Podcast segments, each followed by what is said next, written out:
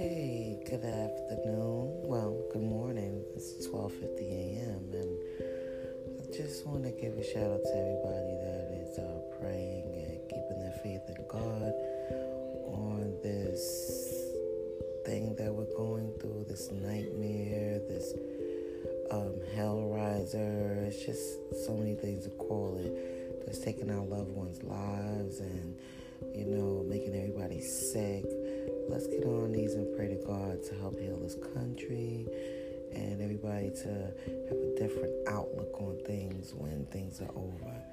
Times of crisis, you see who your friends are, you see who, you know, where family is at. It just really enlightens a lot of things in your life. But um, on that note, I'm going to keep it positive, and I want to.